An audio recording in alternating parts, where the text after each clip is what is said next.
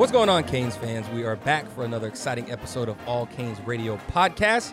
I'm one of your co-hosts, Brian Monroe. I'm in the building with the boys. Harry's at my right. He's looking young, but I just found out his real age. So now I'm like, I got to find out the secret. Harry, what's going on? It's the Greek blood in me, man. Is the Greek blood? Yeah. I mean, I got Platan, I got two Greeks here, but I know, Platan yeah. looks a lot older than what he really is. So I don't know if it's a Greek well, blood. Being a lawyer and a uh, teacher and a parent of two young boys, uh, I can see how he's. I mean, you you got kids too, and you Yeah, got I- I- grandkids. well, the grandkids are making me young. It's kind of like a re- re- rejuvenation type of thing. ah, you know, okay. they, they they give me back some purpose type of thing. okay, you know? Platan. I was just giving you a hard 'Cause you time. had me 'cause like in the retirement village a minute ago. You know what I mean? Yeah, yeah, you were. I mean, you're a little decrepit, you know. You, you're the first person that's ever said that I look over the age of like 20. So, so uh, I, I, I take it as a compliment. Listen, your mom and wife don't count. Come on, get out of here with that. Eh, you, you hear that voice? That's that's Platin from Pro Canes. If, if he shaves and stuff, he does look a lot younger I than mean, he really looks is. really you know? young. He looks younger than me. I mean, I, I I swear, I bet he gets carded sometimes. I Uh, bet he gets still carded. do. Thank you very much. Still do. I got carded the other day at Winn Dixie No, buying you wine. didn't? Yes, they of course they card everybody. but- Listen, you, you got carded to see if you you were able to get the uh, what is it the the the bu- Senior buffet for citizen the senior discount? citizen Yeah. at four o'clock in the afternoon, five o'clock. Excuse me, sir. You sure you're not old enough for this? there's, there's not a lot of waiting at that time. It's not Oh, a bad hey, deal. listen, I got you. I got you. you hear that chuckling in the background? That's my boy, Damione Lewis, defensive tackle, played at Miami 97 to 2000. D-Lou, what's going on, brother? Tell me what's good, brother. I'm just happy to be here with you guys talking about some canes. You know what I'm saying? I mean, listen, you're getting me excited right now. I'm ready to run through a wall for you right now. Everything good with you? Man, everything is great, man. Can't complain. On a little break right here for my day job. Uh, getting to enjoy some family time before we get back at it, cracking those pads again. So you back in Charlotte? Yeah, I'm back in Charlotte chilling, man. You throwing down? So you making some hooch? You making some of that moonshine back in there? You know what I'm saying? I got a personal stash, you know what I'm saying? But the main thing, I'm getting out here on this Texas elbow, doing a little barbecuing, you know, putting them ribs down. Even though I don't eat pork anymore. Little You know- ribs down, boy. You know what. I'm saying? Texas Ribs, barbecue. chicken wings. Now, he mixes Texas around here. barbecue with a little North Carolina barbecue, man. Now you're talking big time. Okay, D-Lo. I'm from Texas, wh- bro. Which I one's love better? North Carolina, but they can keep the barbecue, man. I do it my All style. right. You know, we Texas all the way, all day. That was going to be our question. So you're saying Texas barbecue is the best barbecue out there On the planet. on the planet, even Hands- Kansas City, everything. down. On the planet. I, I, I'll, I'll, all the earth. I'll, I'll admit I haven't really had Texas barbecue, so I really can't say hmm. yes or no because I've only really went to Texas twice, and both of them I was playing, so it's not like we actually got to explore in Texas. So I guess I have to go out there and, and be my own judge. But looking at D. Lou, I know he doesn't miss a you know miss a meal, so I can trust his word on that. Oh, you can absolutely believe that. And, and I'll say this: when uh, I was visiting Jon Beason in Charlotte, and you guys were still uh, still playing with the Carolina Panthers, we used to go to D-Lou's house because that's where all the boys went, the man cave, playing pool and everything. And D-Lou would just have food everywhere in the barbecue, you know, ribs, hamburgers, everything. I was like, this ain't bad right here. This is not bad. I could get used to this. I don't know. Man, you got a bunch of 20 something year olds in the house, man, they eat up everything. You know how it is when you're in your young 20. You can eat everything and it doesn't stick to your ribs. You know, you get 40, that changes a little bit. I, I'm not there yet, so I guess I'll take your guys' advice.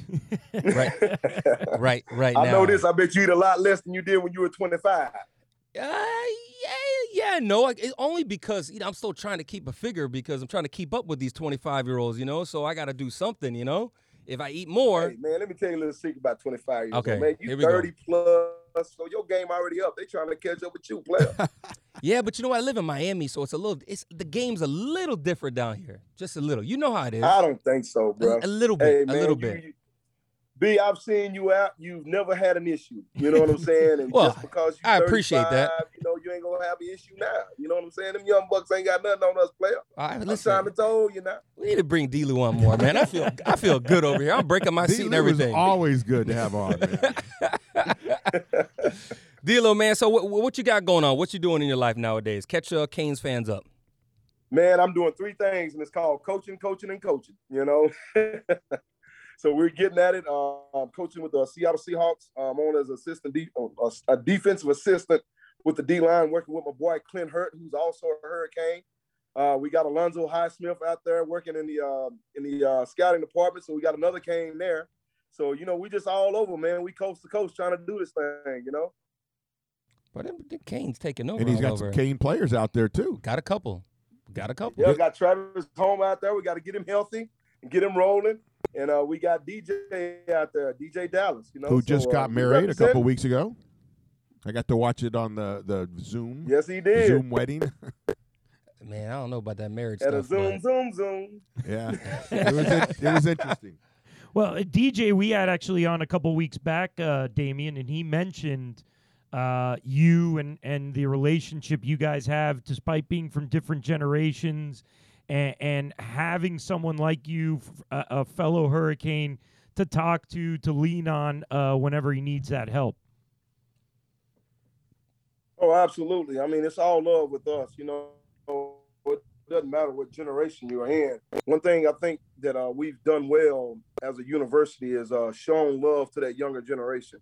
You know, it was the same was done with me, with Cortez and those guys. And, you know, you got to pay that thing forward. And to be in the building with the guy every day, I make sure that I pull him to the side at least once a week and have like a little two or three minute chat with him, even if it's in just joking around or if it's something a little bit uh, heavier keep that door open to uh, build a relationship with those younger guys. I think we're breaking up a little bit, but we, we're going we're gonna keep it going. Got a little technical difficulties, but we'll keep it going. See if it works a little bit better. Um, no, take it back to the high school days. Oh, can y'all did, uh, did y'all lose me there, man? Now you're good now. You're good now. I think it's just you know this phone was a little intimidated by you as you're screaming at it.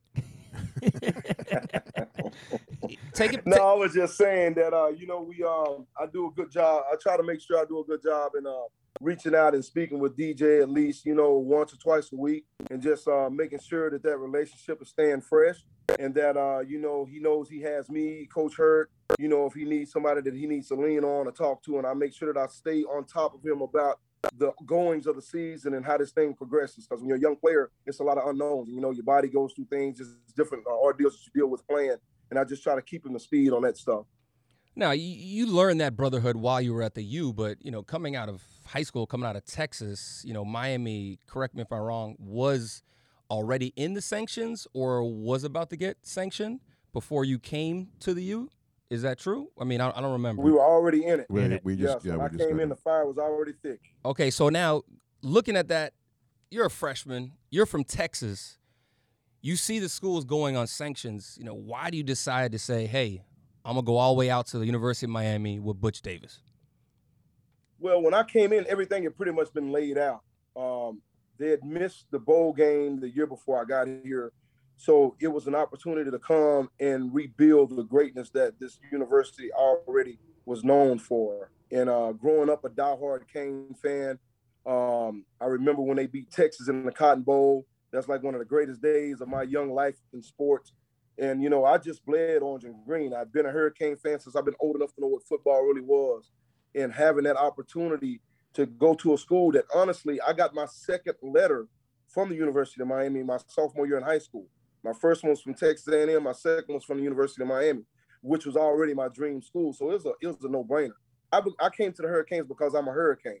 I was already a diehard fan. I was already a Cane. I already imp, you know, kind of mocked what I saw on on the field from those games from those guys in high school. So I was already a Cane before I even got here. The way I felt. So it didn't matter that I was coming to my school and they're on probation and all that fun stuff. So it's just like, okay, we're gonna get through this, we're gonna do what we gotta do, and we're gonna get back to winning national championships because that's what we do.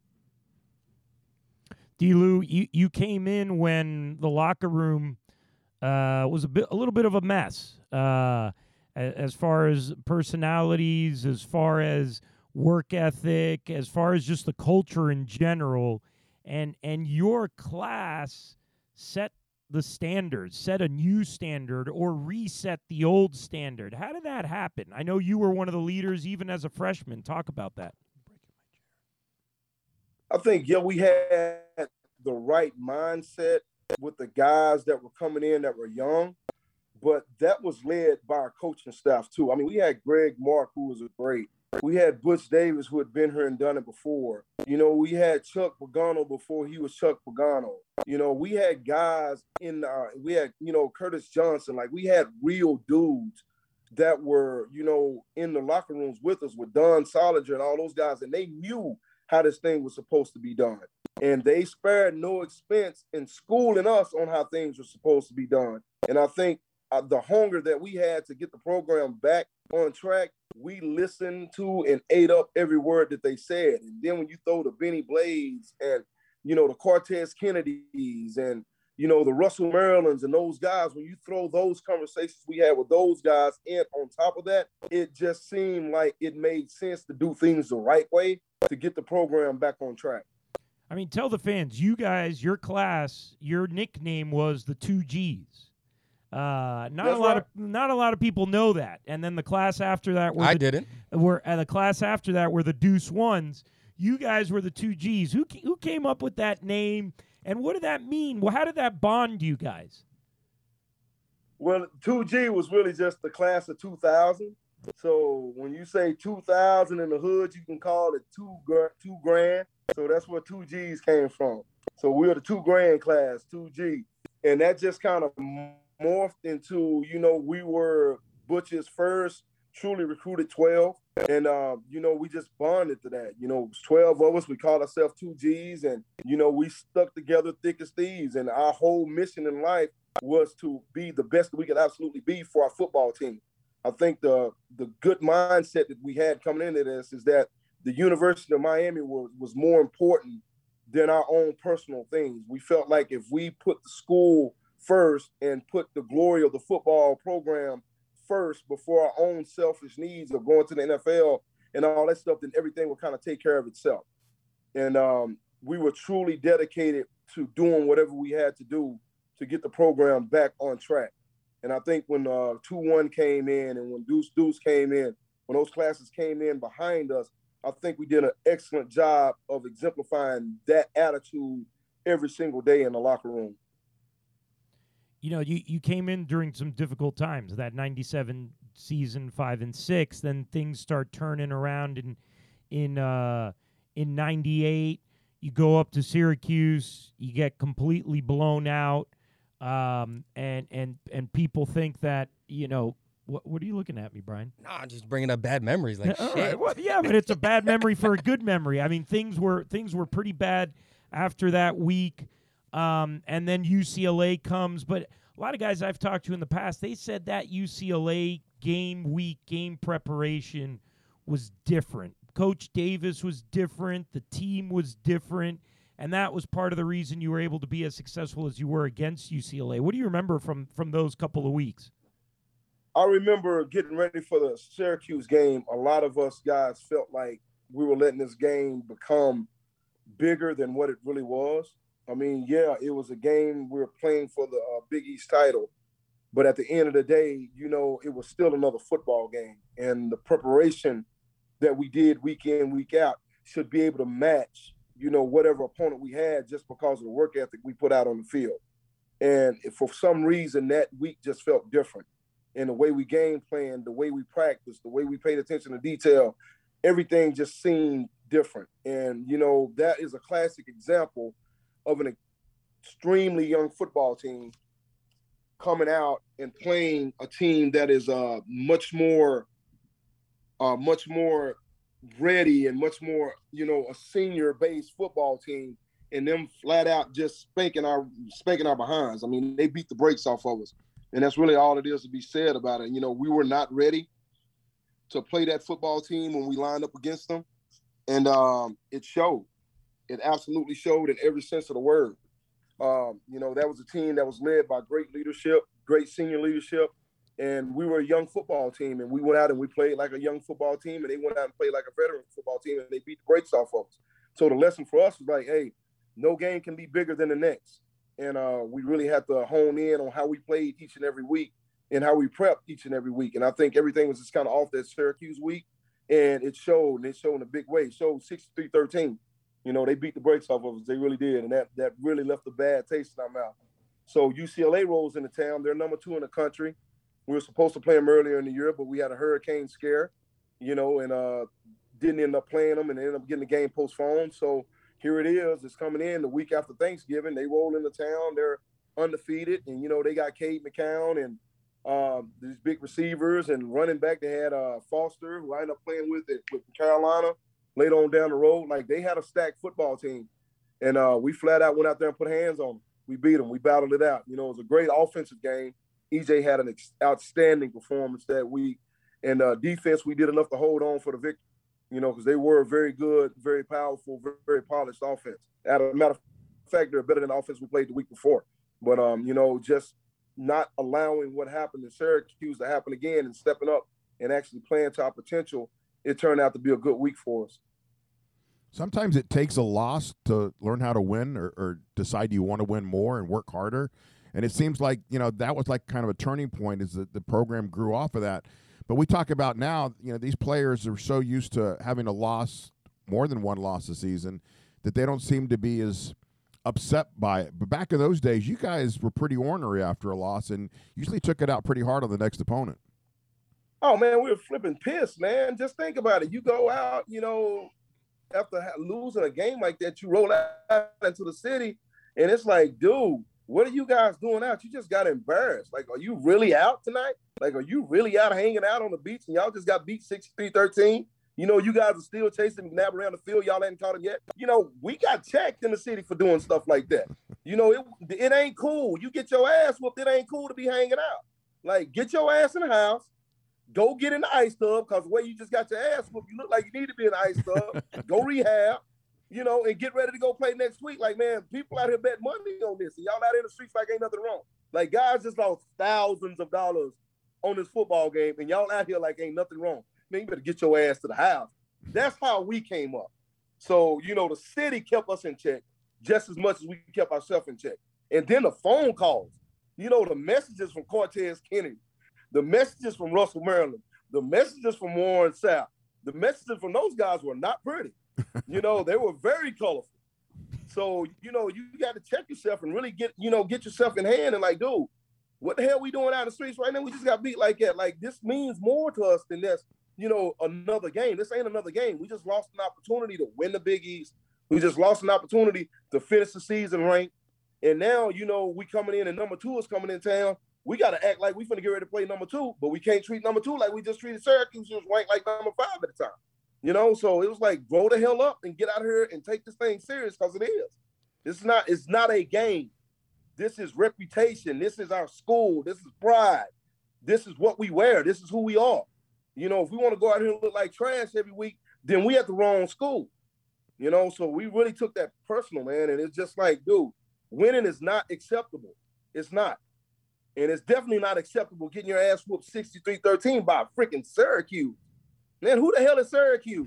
to this day, who the hell is Syracuse? then you losing to them 63-13, like for real? Like that is unacceptable, you know? So that was kind of our attitude toward that whole deal. It's like, dude, we losing games we have no business losing, and we performing like trash, and here we are out in the city trying to hang out, think we finna get in somewhere for free. Man, you tripping. So, Dilo, I don't know how you so, a coach, so, bro. Don't go to college, man. I feel like yeah, your so, kid ain't gonna make it out. How, what did you guys do to the people that weren't buying into that? How did you make well, them decide was, uh, to go the right way? Got a little self check. You know, we're not gonna go into the, the whole thing that happened, but if you weren't buying into what we were selling and what we were trying to do, it was very evident, and we let you know you wasn't buying in, and we let you know what you were about is not what we are about and it was probably a good idea for you to transfer and go somewhere else. How, how'd you I let mean, How'd you let them know? We made it very uncomfortable for you to be in our locker room. Huh? How'd you let them know? What you say, B? How'd you let them know? This ain't the radio, man. Go we ahead, ex- express yourself. Words man. of ahead. affirmation. we, we, let them know by words of affirmation, and you know. Some, and, some uh, hugging you know, once in a while, uh, a little hug here and there. It was, it was some, it was some physical altercations in there that had to be broke up and stuff for guys who weren't buying in, but you know, for the most part, it was more about this is who we are, this is how we doing things, and if you're not with it, you need to get lost because this is not for you. Um, it was really guys were really serious about that. You know, myself, um, Nate Webster's, and uh, Al Blades, and you know, the list goes on. Reggie Wayne's, like guys were serious about buy-in. You know, you either bought into the way we work, you bought into the way we work out, you bought into the way we go on the practice field, or you need to go somewhere else. You know, you didn't have to be the best, you know, because we, everybody understood, you know, some guys are just better than others. But when you out on the field, it required your best for us to be our best. So if your best wasn't the greatest thing, then it wasn't the greatest thing. But if your best was you not going out and making mistakes and making the plays you were supposed to make, then damn it, get out here and do your best to make the plays you're supposed to make. Don't be out busting defenses. Don't be out busting offenses. Don't be out, you know, blowing blocking assignments and things like that. And you got held accountable for stuff like that. And if you didn't make your times in your workouts, if you wasn't growing, you know, getting better PRs and getting better, uh, you know, setting different benchmarks for yourself in the weight room, you got called out for that. If you wasn't running and making your 110s, if you wasn't conditioning on the same level everybody else was, you got called out for that because you had to find your role. And if you're not giving everything you had and every opportunity you had to go out and compete, then how will we know you? How do how do you know what role you're going to fill for the football team? Now you mentioned a name there that I wanted to ask you about that uh, Nate Webster name. You know, talking about keeping people in check. Now I'm I'm after you. I was probably five years after you, but I heard that name quite a few times when it came to some stories. So, uh, what, what what you got from you, Nate Webster? Nate was like our little pit bull. You know, um, when guys got out of line, way out of line, it was just absolutely being disrespectful to you know the rules that we had laid out in the locker room. You know, you got a visit from Nate, or got a visit from Al, or myself, or a couple other guys. You know, it's like, dude, you know, you don't want to do things right. We, you've been warned, so you know, let's get in the ring. Two man in a one man league. In in, the, in the ring, what what, uh, what ring is this? State champion wrestler. What ring is this? That was in you in the middle of the locker room on the U. Okay. The only time you touched the U is when two men were entering and one man was leaving. No punching. It was all wrestling. But you know, you got yoked up, you got slammed around a little bit. You know, it's no punches thrown. You know, it's just all men locking up and let's wrestle this thing out. Two man in a one man lead. Anybody go to sleep? yeah, it's a couple naps taken.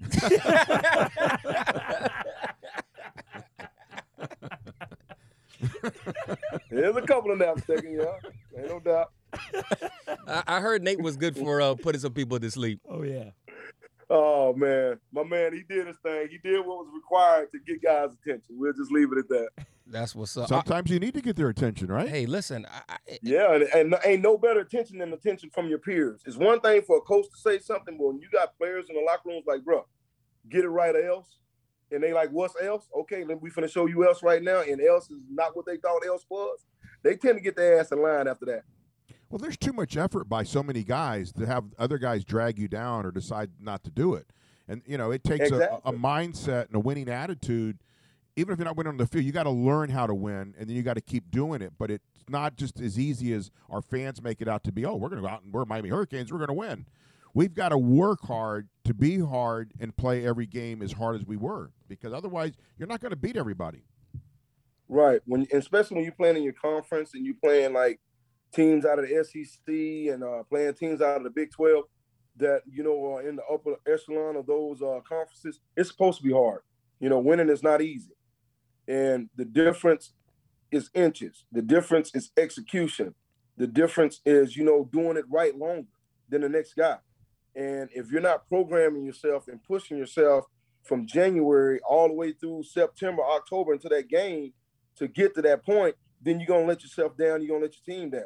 You know, being great and executing and doing things right just doesn't happen on Saturday. It starts, you know, way back in January when you're out there running and lifting, and then get into the hot summers where you're out running one tens and you know 90 degree weather and you know it's 85% humidity and ain't a cloud in the sky. And ain't you know the cameras are not on. Ain't nobody cheering and talking about that. That's when you get to the point where you're executing when it's four minutes left in the fourth quarter and you dog ass tired because you did all of that. And since you've done all of that and you put everything you had into all of that, you'd be damned if you're going to let your teammates down. You know, winning is every day. Winning is a habit. Winning is creating great habits. Winning is doing things right all the time.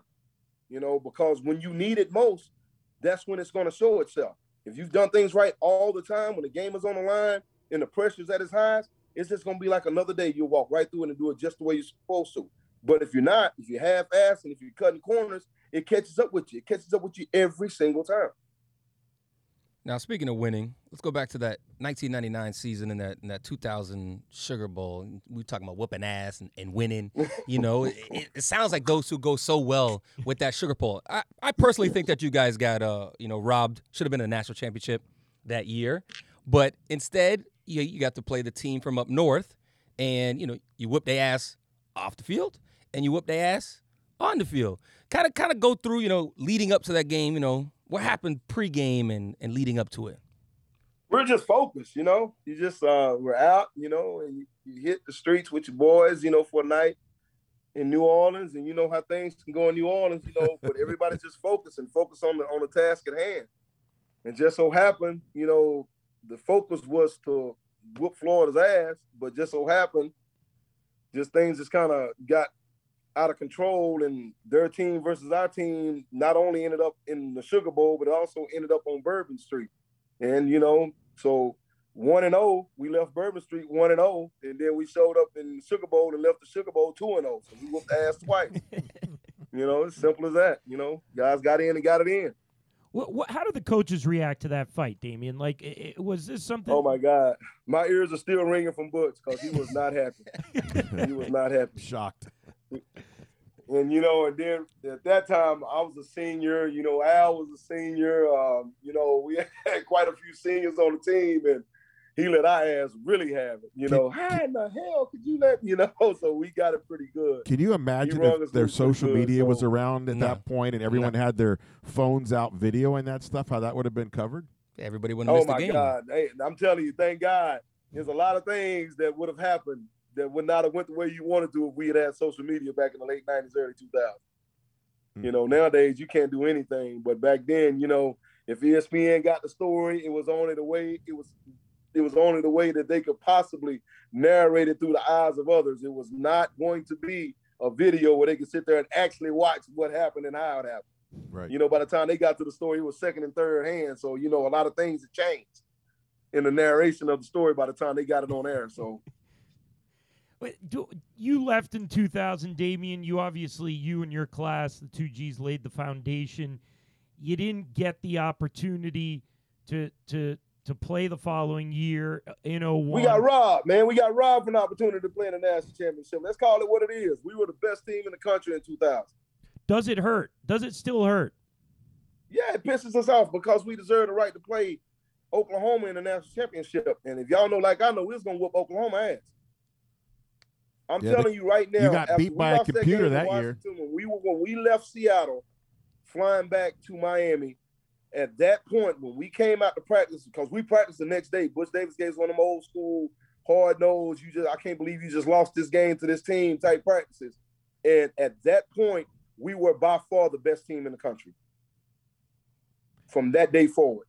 What, what was that? And think of this: when we played god awful in the second half of Florida State, which was probably the worst we played all year, the second half of Florida State, and we still won that football game.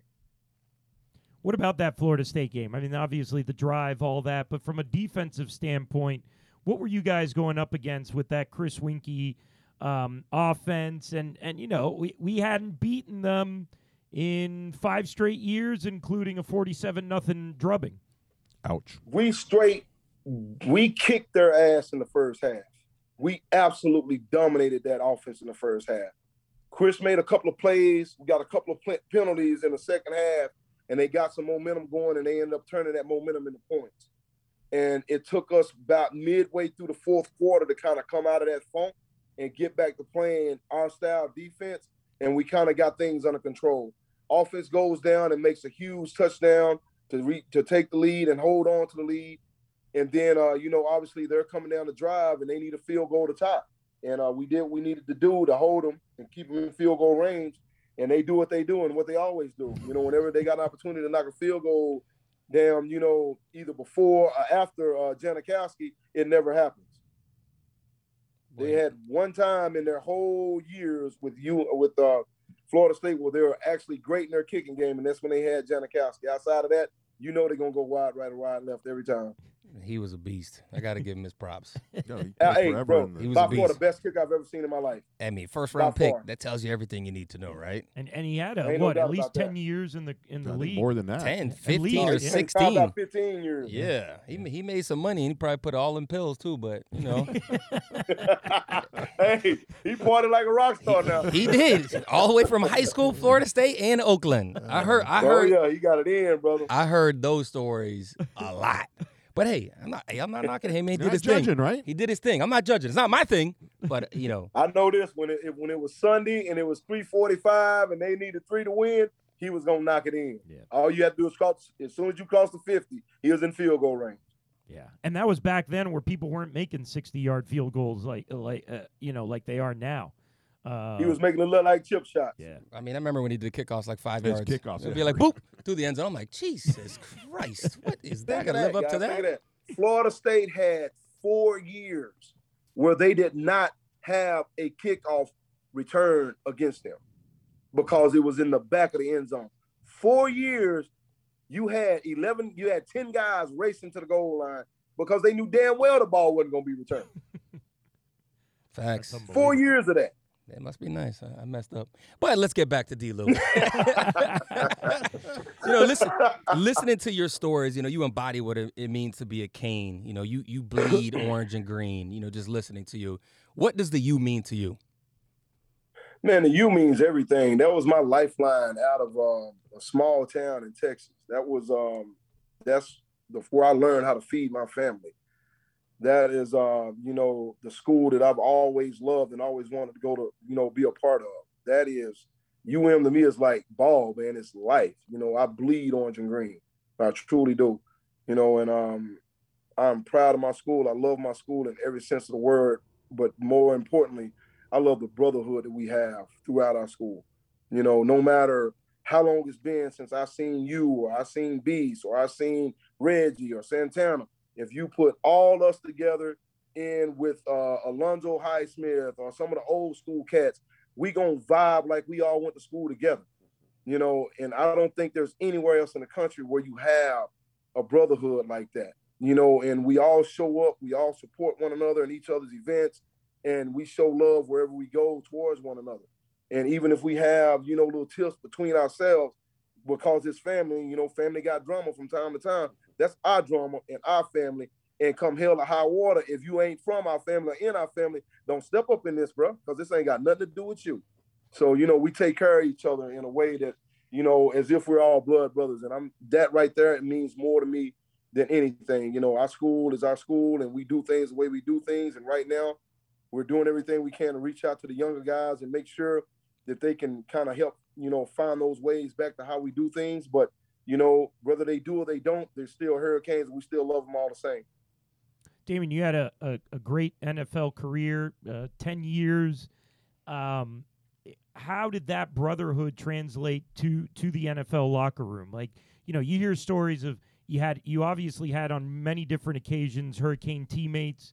You went against former team former Hurricane teammates, and then you had those kids from or those uh, um, uh, teammates from other schools that they're always a little jealous, aren't they? Aren't they a little jealous of that brotherhood? Don't don't they Uh, wish they went to hear it. Miami? That's the first thing you're gonna hear out of their mouth when you walk into the walk into the locker room. We got another cane up in there, but in our case, nine times out of ten, there was another cane in the locker room, you know, and we already got right together, dapped up, and it's on. You know, I just like when we had young guys come in that were hurricanes, it was my responsibility to take them under my wing and show them the way. Just like it was for the uh, older generation guys when I, you know, when I was coming to the league and rolled into the room with those guys. It was their responsibility to lock me in and show me how this thing really works.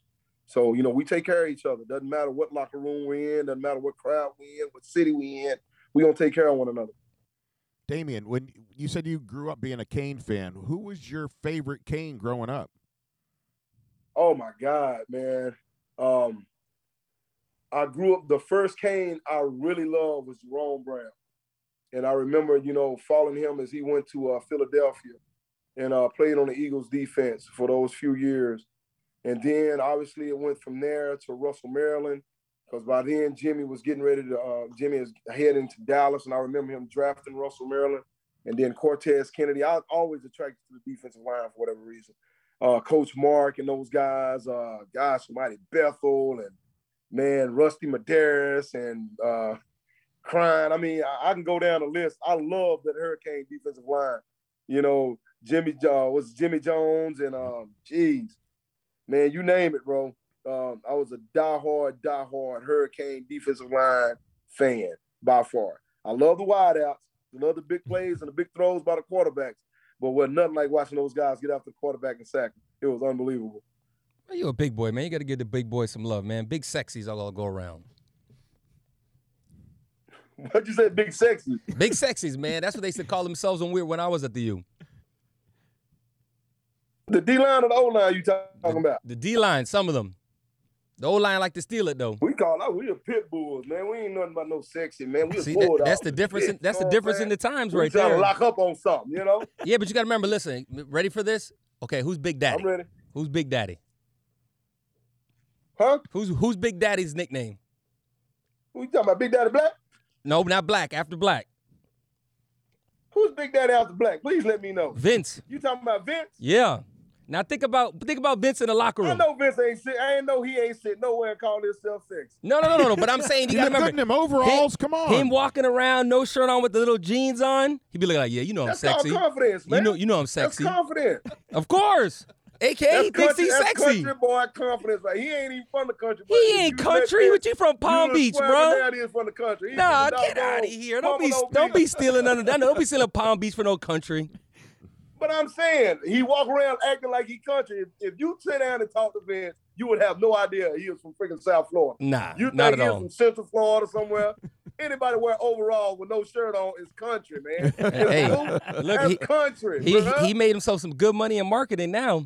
I'm trying to tell you, he sure did. He nailed that. He sure did. Yeah, you know you from Texas. Oh, I'm from tell you, absolutely, and I don't hide it not one bit. I'm about as country as they come. You know, it's so funny. So you mentioned the, the brotherhood and playing with Canes and bringing the young guys in. Uh, Canes fans got to say a big thank you to you actually because you're one of the best recruiters when it comes to giving back to Miami. And I don't even think if you know remember this story, but I was, mentioning to Beason. I was like, "Oh yeah, we got D-Lou coming on the podcast," and he told me he goes, "I ain't even gonna lie. If it was for D-Lou, I probably wouldn't have thought about really giving any money back to the U. But when I got to Carolina." one of the first conversations, D-Lou said goes, shoot, you might as well just go ahead and come out and give him about 25K. You know what I'm saying? Go ahead and give back to the school. You know what you love. You did what you did for you. And then he goes, yeah, you're right. And he goes, you're the first person that actually made him think about donating to the U. And then he went back and gave 250000 That's my dog. He did it right. He did it right only because of you. I mean, that's called taking care of your school, man. yeah. You know, Miami took care of us, and it's it's on us. It's our responsibility to do the same. And um, EJ was the first one to kind of uh, trail, you know, blaze that trail because he got drafted. You know, he had a huge year his rookie year, and one of the first things he did when he got back to South Florida is uh, stroke the check for the University of Miami. You know, so you know we all looked at that as like, if EJ doing it, we got to do it because you know he, he kind of setting the way for us. You know, he's the first one. He was the first one of the two G's to get drafted. He's the first one of the two G's to really kind of get in the league and do his thing. So he kind of set he kind of set the trail for us. You know, so he's like, if EJ doing it, we know damn well we got to go do it. We got to do it. Got to do it right.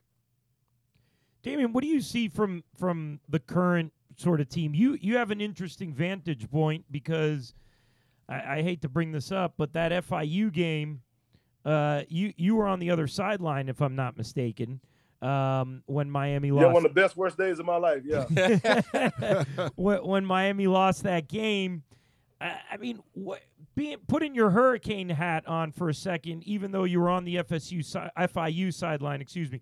What did you see? Like what? What you know, like you said, it was one of the best and worst days ever. You'd never think Miami would lose to FI, uh, FIU. Why did Miami lose to FIU? honestly, they quit. We outplayed them. You know, we outplayed them for four quarters. Uh, our kids played harder. They were more into it. They, you know, put their heart into it, and they just flat out outplayed them. You know, and that's just, I don't know if that's a testament or you know all the preparation we had going into that game with the bye week, and how we made our guys approach it just like another week how we made sure that their mental was right. They were focusing on what they needed to focus on. They wasn't out, you know, clubbing and doing all that stuff, and they were taking this game, you know, deathly serious because it was serious to us. It was serious to our coaching staff. It's a lot of Canes that were on that coaching staff at FIU. And um, you know, there's a lot of passion in behind, you know, our guys going out and performing well. And for me, it wasn't even necessarily about winning or losing. It was about our guys going out and putting on their best. Because up until that point, we hadn't played our best football. And you know, we're looking and searching for reasons and uh, motivations to get our guys to get locked in and play a complete football game. And um, they went out, and you know, our defensive line, I you know distinctly remember our D line got out from the, from the first series on, and they gave, you know, um, they gave the quarterback hell all night. You know, we did a great job of rushing the passer and getting after them. And you know, they we just outplayed them. You know, and I hate them. I'm trying to, you know, trying to stay back into my cane colors, but yeah, on that night, we FIU flat out outplayed the University of Miami. Any way you look at it, you know. So I don't know you know, why did you have to bring that even Mm. up? Yeah, I'm in down. I, even, I He forgot had me about fired that. up. You know, and no, you got me on the Listen, Da- downer Da- Da- Damione's a Yeah, I know, and I, I don't like this dark place we're going to. I'm trying to uptalk my canes and you know be high spirited. Now you got me bringing up. Way stuff. to go, I was- Plateau. I'll be Oh, oh, oh, all right, so let, I was let- happy. I was so happy that we won that game because for me, I'm a competitor, and any opportunity to get to compete, I'm gonna compete my ass off. And for me to compete against my old college and be one and you know and whoop their ass like that was unbelievable. I'm not gonna lie to you. But then on the flip side of it, coming out of the uh coming out of the coaching box and heading down to the field and just I was just sick to my stomach. I'm like, what in the hell are we doing? What are we doing that we have a mid-major school, a decent mid mid-major school at that, not a great mid-major, a decent mid-major school come here and whoop our school's ass like this. This is unheard of. To me, honestly, it's the worst loss in UM history I by far. I, I don't know anything, anything that can match that. I don't give a damn how bad we done lost to anybody. To lose to FIU is just freaking unforgivable. That's like somebody slapping your mom in the face and then looking you in the eye and walking off. You just don't do stuff like that. You know, as a fan, it was hard to walk down the street with a Miami shirt on because there were so many FIU people around. Oh, they it's so came out and just were obnoxious about it. But as a player yeah. on Miami's team, I don't know how they came Rightfully out of their room. Rightfully so. They had every right to be obnoxious Absolutely. about it. Rightfully so. Because it should not have happened. Hundred percent agree. Well, the worst part was that, uh, if I remember correctly, our dudes were out. Like you mentioned earlier, nobody went after a loss, but our dudes were out in the club and stuff like that, Friday night. and posting uh, Friday night, and then posting pictures from the game, like, "Yo, you know what I'm saying? We gonna be back? Are we doing this thing?" Like, what you mean we doing this thing? What are you posting? Any pictures from that game? Burn them. Okay, okay, That we got to we got being we got to drive this No, somewhere else. Uh, You know? all right, all right, I, I'll, I'll I'll take you out of if I Damione, you were a first round defensive line pick. Um, we had two first round D line picks in this year's draft. It's been a long time since we got a guy drafted in the first round from the D line. I mean, I'm thinking obviously Vince, William Joseph, um, and I'm trying to think of who else since then. But what do you think about these two guys, Jaelan Phillips and and Rousseau? Uh, and and how proud does it make you feel that you know we got a couple guys from the U again in the first round of the NFL draft? Well, Phillips uh, definitely had probably by far the best workout you can have for a defensive lineman. He did an amazing job, and he played at a high level.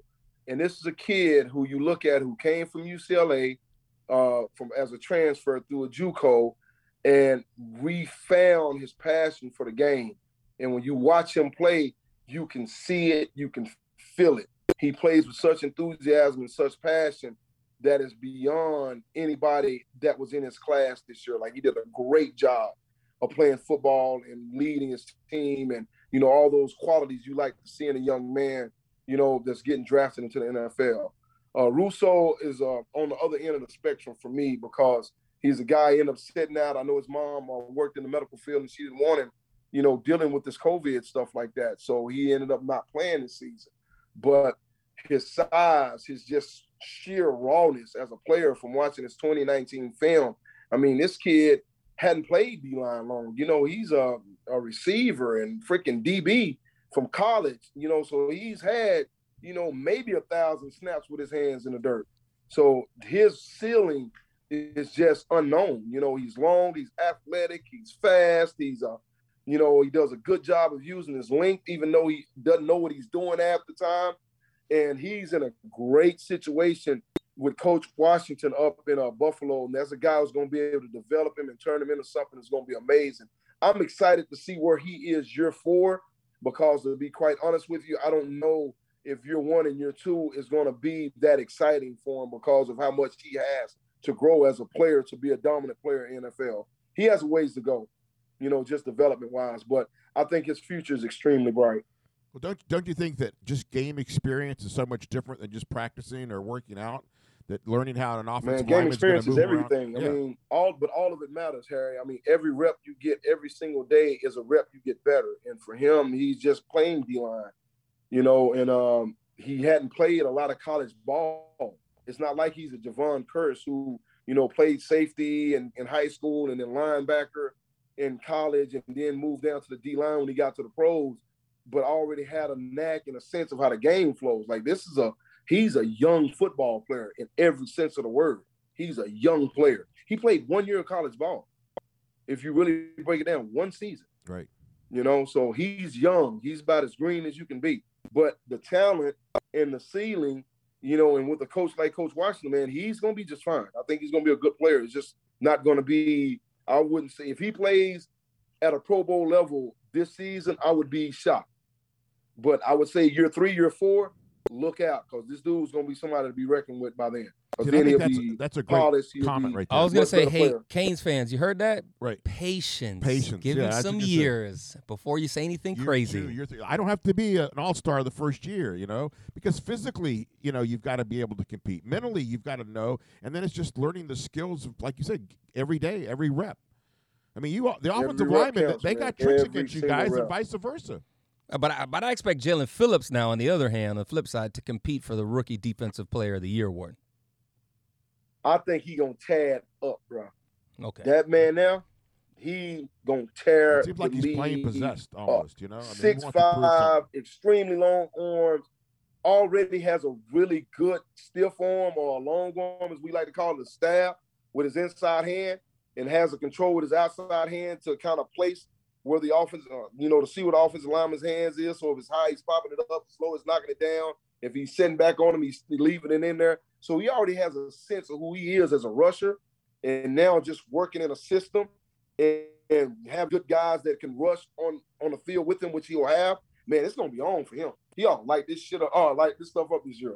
I'm No, hey, listen, over here. D'Lo, don't worry about it, man. It's a podcast, baby. You can say shit. You can say ass. We good. Don't worry about it. Listen, you got to go back and listen to. You got to go listen to Portis's uh, uh, interview, and don't worry, you ain't said nothing bad at all. Or Joaquin, you know, I mean, he did on live radio. Oh my god. Yeah. We ran out of uh, uh, uh, drop buttons. The dump uh, button. The dump buttons. Oh, you guys uh, had Joaquin. use that with Joaquin on live radio? Yeah. Oh, yeah. I love it. I love it. Oh Now- my god. That's That's the Joaquin showed out, huh? Yeah. Hey. We get passionate when we I talking was about gonna say, boys, there's some man. Passionate guys we've got to interview. out We're really blessed to have guys like another. Damione and Joaquin tell it like it really is. Well, is. that's the reason I like the podcast because you just go off. Listen, don't worry about it. We'll put the little disclosure when we post it and say, don't worry about it. There might be some language in this episode. You'll be fun. Or some sad stories. Oh yeah, Platon. Come on, guys. I'm, I'm keeping things real, and we've got we've got someone who can give us some insight. No, I that mean, was uh, good insight from the opposite side. You know, from a Traitor. hurricane on the opposite What, side. I what we mean, didn't want to hear about. I didn't even watch the game, honestly. But I all went right, on a Damione. date. All right, Damione. You were part of some huge games, right? Florida State kicking the Gators' ass. Um, UCLA. What What's your number one memory from your days of uh, of your er, your hurricane? Now we're days? talking. Now we're What- talking. Uh, and, Oh my god. and maybe it's Yeah, it's I not will a be game. honest with you guys. I mean, we had some crazy days out in the spring in spring ball practicing that were just amazing. Like watching Santana and Al Blades kind of go at it, watching Phil Buchanan go at it with uh, Andre Johnson. I mean, we just it's just a lot, a lot. But on the field, gosh almighty, it was um, the Ohio State game was probably one of my favorite games. Uh, we really came in came into the uh, 99 season, you know, kind of everybody had a question mark on us because we did just win the UCLA game. We did go out and beat NC State in the bowl game. And it was just, okay, what are we going to get from these guys? And I think we set the season on fire early on, you know, playing against Ohio State. We came out, you know, JJ had a great game running the football.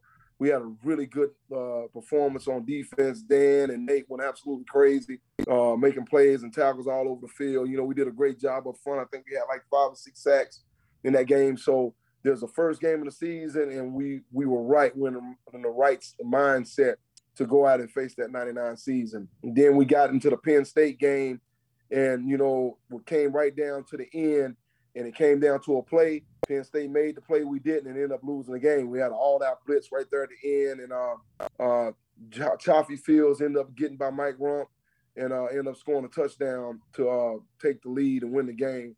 Um, and that kind of set us in a place where we end up losing a couple of games back to back there. Then we go to Florida State. And to be honest with you, in my mind, that's the first time we really should have beat them. We were good enough to beat Florida State in Florida State in 99, and we just didn't make the plays when we had the opportunity to.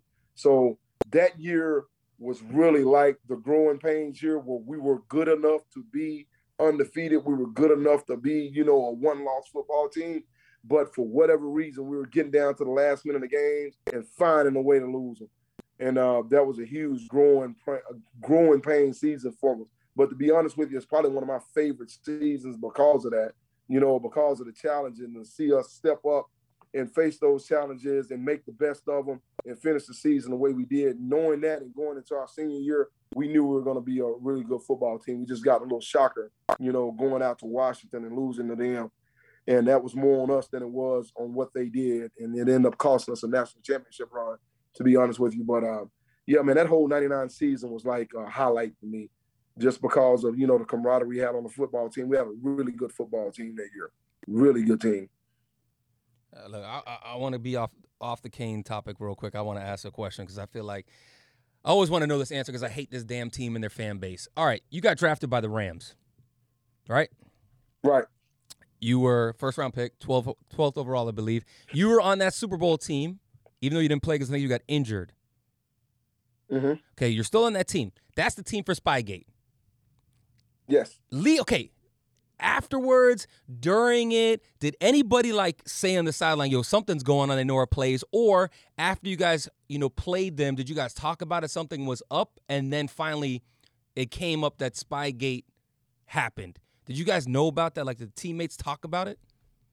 We were thrown off by it in the game because it was like we would make certain checks and then you would see the corner step up and then jam the receivers and uh, the jam was going from back then you could jam beyond five yard line, yard beyond five yards. And Ty Law, he was locking in and he was not letting go. And uh, you know, it was just like, man, something just something is just off. You know what I'm saying? It's like when we make a check, they got the answer. Now, this is this is to let you know how crazy things was. We busted that ass earlier in the season. Like when I say we busted their ass, we busted their ass, and we know damn well they ain't got that much better when we played them in the Super Bowl. So it was just one of those things, man. It was just off. Just looking at it as a player, it's like, man, something ain't right. But it is what it is. We'll never know the truth. I was, I'm like, I yo, just you, leave it at that. you guys got two cheating championships. Like, you know what it is to know someone else's plays before they happen. Like, you know, I get it from a fan perspective. You might not, but like players that play at a high level, it some of them are already just geniuses on the field. They study so much film, they know tendencies. But if you're a guy that actually knows, oh, boom, there's a check. I know exactly what route he's running. That ain't fair, man. That's just straight cheating. Damione it was makes it tough, that's for sure. Da- Damione's a former Patriot, so he, he's got a he, he's got a and he's in the NFL, so he, he's got to play it uh play it a little coy here. Man, I say nothing. I see nothing. I I'll know say I'll, nothing. I'll say it for you. F the Patriots, man. Screw that. That's we got some a different Brian altogether, man. some BS right Because we had another Brian on the broadcast that man, he just was up there, but Man, I know he just loves him some Boston. Eh, I get that, but listen, when it comes down to sports, I can't stand. The one thing I can't stand is cheating like that. no, I, Like this is a this is a sport where it's saying you, you at your best versus me at my best. Who's the best today? I'm cool with that. If you whoop my ass, hey man, shake your hand, keep it moving. I agree. But if you cheat and then your fan base is obnoxious with it. No. Oh hell no! So I wanted to ask that you know somebody being we we there. call it cheating, Brian, but some would say that's just living in the gray area. There, Yeah, it nah. wasn't there wasn't a rule for it, and there wasn't a rule against. it. Doing your homework. and that's also a dude that's never put a helmet on in his life that lived in the gray area. It's di- it's doing your homework, Brian. Bullshit.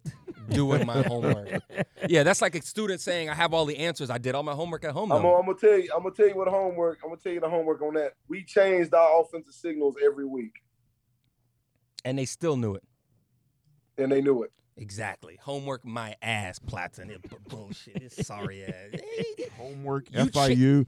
Platon, this is not your best. I'm t- what the heck? Are you this is pro pro? Isn't your isn't your name your stuff pro Canes? I'm pro. not I'm- against I'm- Canes? I'm, pro. I'm pro. I'm, hey, listen.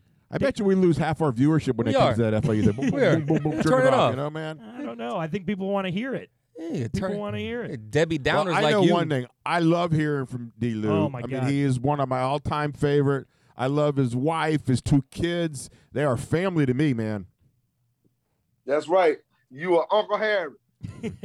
I, I don't know what I am, but when I go to Charlotte, I'm definitely stopping off. when and I getting went to Charlotte for the ACC championship, B, Damon like and this, his Brian. When wife and I, we hosted a hell of a good party up there. Significant amount of time, my kids are trying to go work at all games. that's true. There you go. They could be. They could. I. I got to help one inside. Tell your daughter come right now. I've got her. you got you got to sign up, ready to go. Right. But we've had to sign up for months, man. Hey, listen, if more college students down, came, I would be have worked here. No, go ahead, D'Lo. I said when when we come back down, she'll be in the store working. I can promise you that. All right. Well, I'd love to have her. Love mo- you guys. You guys moving back, or you guys staying in Charlotte? We staying in Charlotte for now, especially with, with me doing what I'm doing. We're gonna make this run with these kids and uh, get them out of school here, and then we'll make a decision on how we're gonna move forward from there. You know where I want to be, and we'll see if that's where wife wants to be too. Well, we all. I got to get back to having fun in the sun. You There- know, there you go. and Get Me- some hey, fishing we gotta go. We got. I got a spot. Me and Harry hang out at for some good chicken wings and some good grilled fish. You know what I'm saying? I go hang. We play a little dominoes and stuff like that. Harry, you Little been Cuban style dominoes. Tell him, Harry. Harry, you Hey. been you been holding out on us on the good spots. It's it's the same hole in the wall, man. Right? Yep. Man, Hole in the wall. Yeah. Yeah. This dude been holding out on the good stuff, It's man. good stuff, man. Hey, hey, D'Lo. Although you know, I- I- chicken wings now are so pricey now. The chicken wings cost more than chicken breast. It's crazy. Man, have you seen the cost of gas? Goodness grief. I'm gonna tell you what. I'm smiling here though, cause gas is like two seventy nine here, two sixty nine a gallon. Oh, you, And, you- uh, you can go in the hood here and get it like three seventy nine for What? regular. They ought to be shot and killed. That is too expensive for anybody to be paying for gas. yeah, the, the West Coast is a little crazy, isn't it? three seventy nine. Little. That's crazy. Three seventy nine for regular.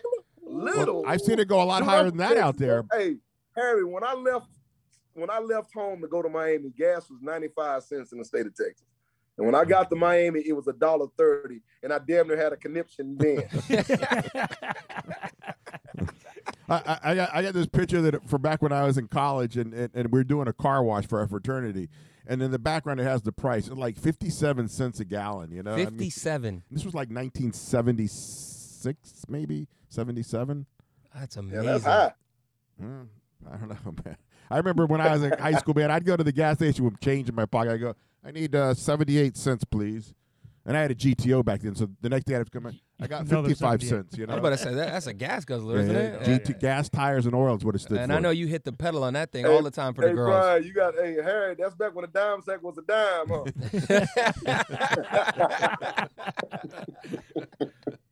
oh my god. Oh, big facts. Listen, D'Lo, we're gonna let you go. We appreciate you, uh, you know, joining on the podcast, man. The stories were amazing as always. Tell the fam I say hello. Hopefully, we'll see Will you do. soon. Thank you, D. Lou. All right, thank you guys, Be man. well. Great Take hanging care, out with bud. y'all. Anytime, brother. Anytime y'all need me, give me on. I got you, man. Appreciate it. Take it easy. All right, now. he truly is one of the best, man. What? He, I mean, he, he, listen.